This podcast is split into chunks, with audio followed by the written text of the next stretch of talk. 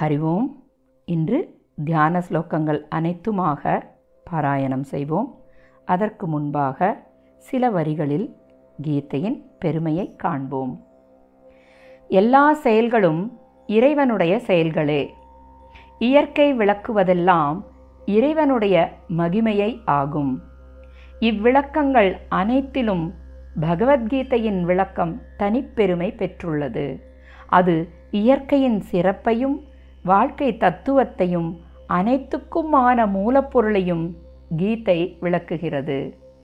அபராவித்தை என்னும் இவ்வுலக வாழ்க்கையை நன்கு நடாத்துவதற்கான வழியையும் பராவித்தை என்னும் கடவுளை அடைவதற்கான வழியையும் கீதையில் கூறப்பட்டுள்ளது. கீதையை அறிந்து உணர்ந்து அதன் வழி நடப்பவன் வாழ்க்கையில் அமைதி பெறுவது திண்ணம். உணவுக்கு மதிப்பு பசி இருக்கும்போதுதான். தனக்குள் ஒரு தேடல் ஏற்பட வேண்டும். அதுவும் இப்பொழுதே இந்த நிமிடமே உடனே ஏற்பட வேண்டும். தீவிரமில்லாத ஒரு சீடனை கீதை வழியில் வாழத் தூண்ட முடியாது. முழுமையான வேகமும் இனம் புரியாத ஆன்மதாகமும் கொண்டவனுக்காகவே அதாவது ஆன்ம தேடல் கொண்டவனுக்காகவே கண்ணன் இசைத்த தெய்வீக கீதம் இந்த கீதை ஆகும்.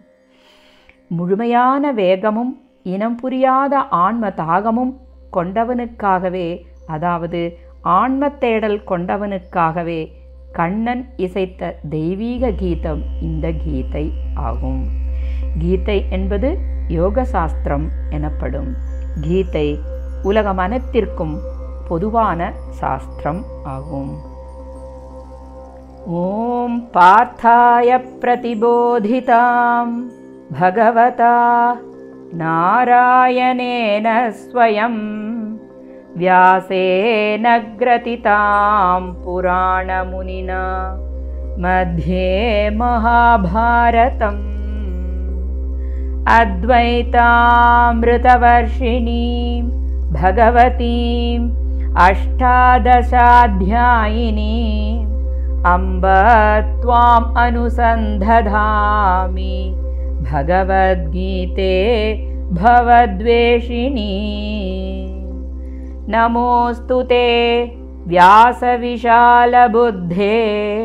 पुल्लारविन्दायतपत्रनेत्र येन त्वया भारततैलपूर्णः प्रज्वालितो ज्ञानमयः प्रदीपः। प्रपन्नपारिजाताय स्तोत्रवेत्रैकपाणये ज्ञानमुद्राय कृष्णाय गीतामृतदुहे नमः।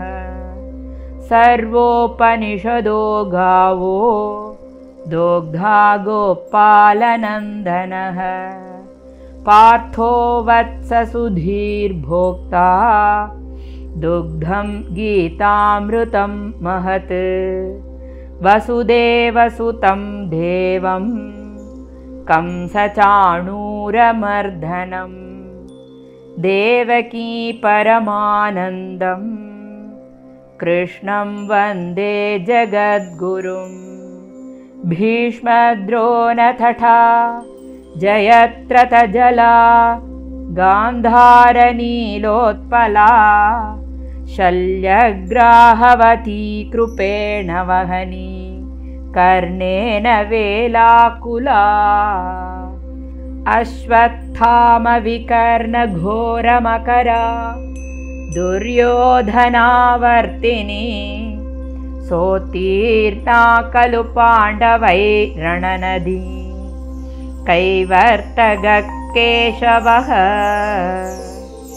पाराशर्यवचः सरोजममलं गीतार्थगन्धोत्कटं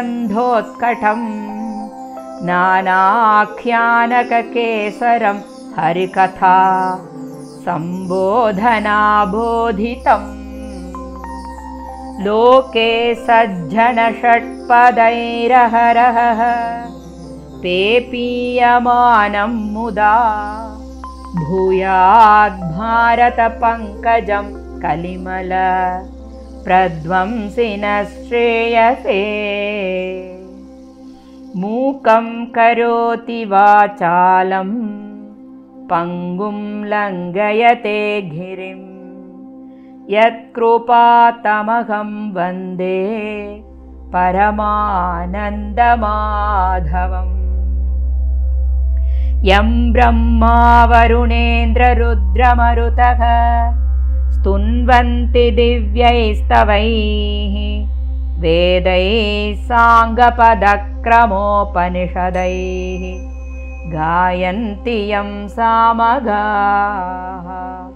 ध्यानावस्थिततद्गतेन मनसा पश्यन्ति यं योगिनः यस्यान्तं न विदुःसुरासुरगणाः। देवाय तस्मै नमः।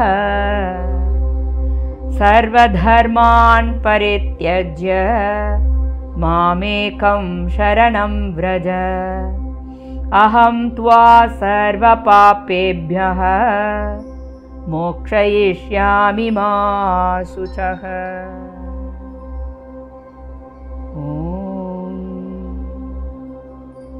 तत्सत्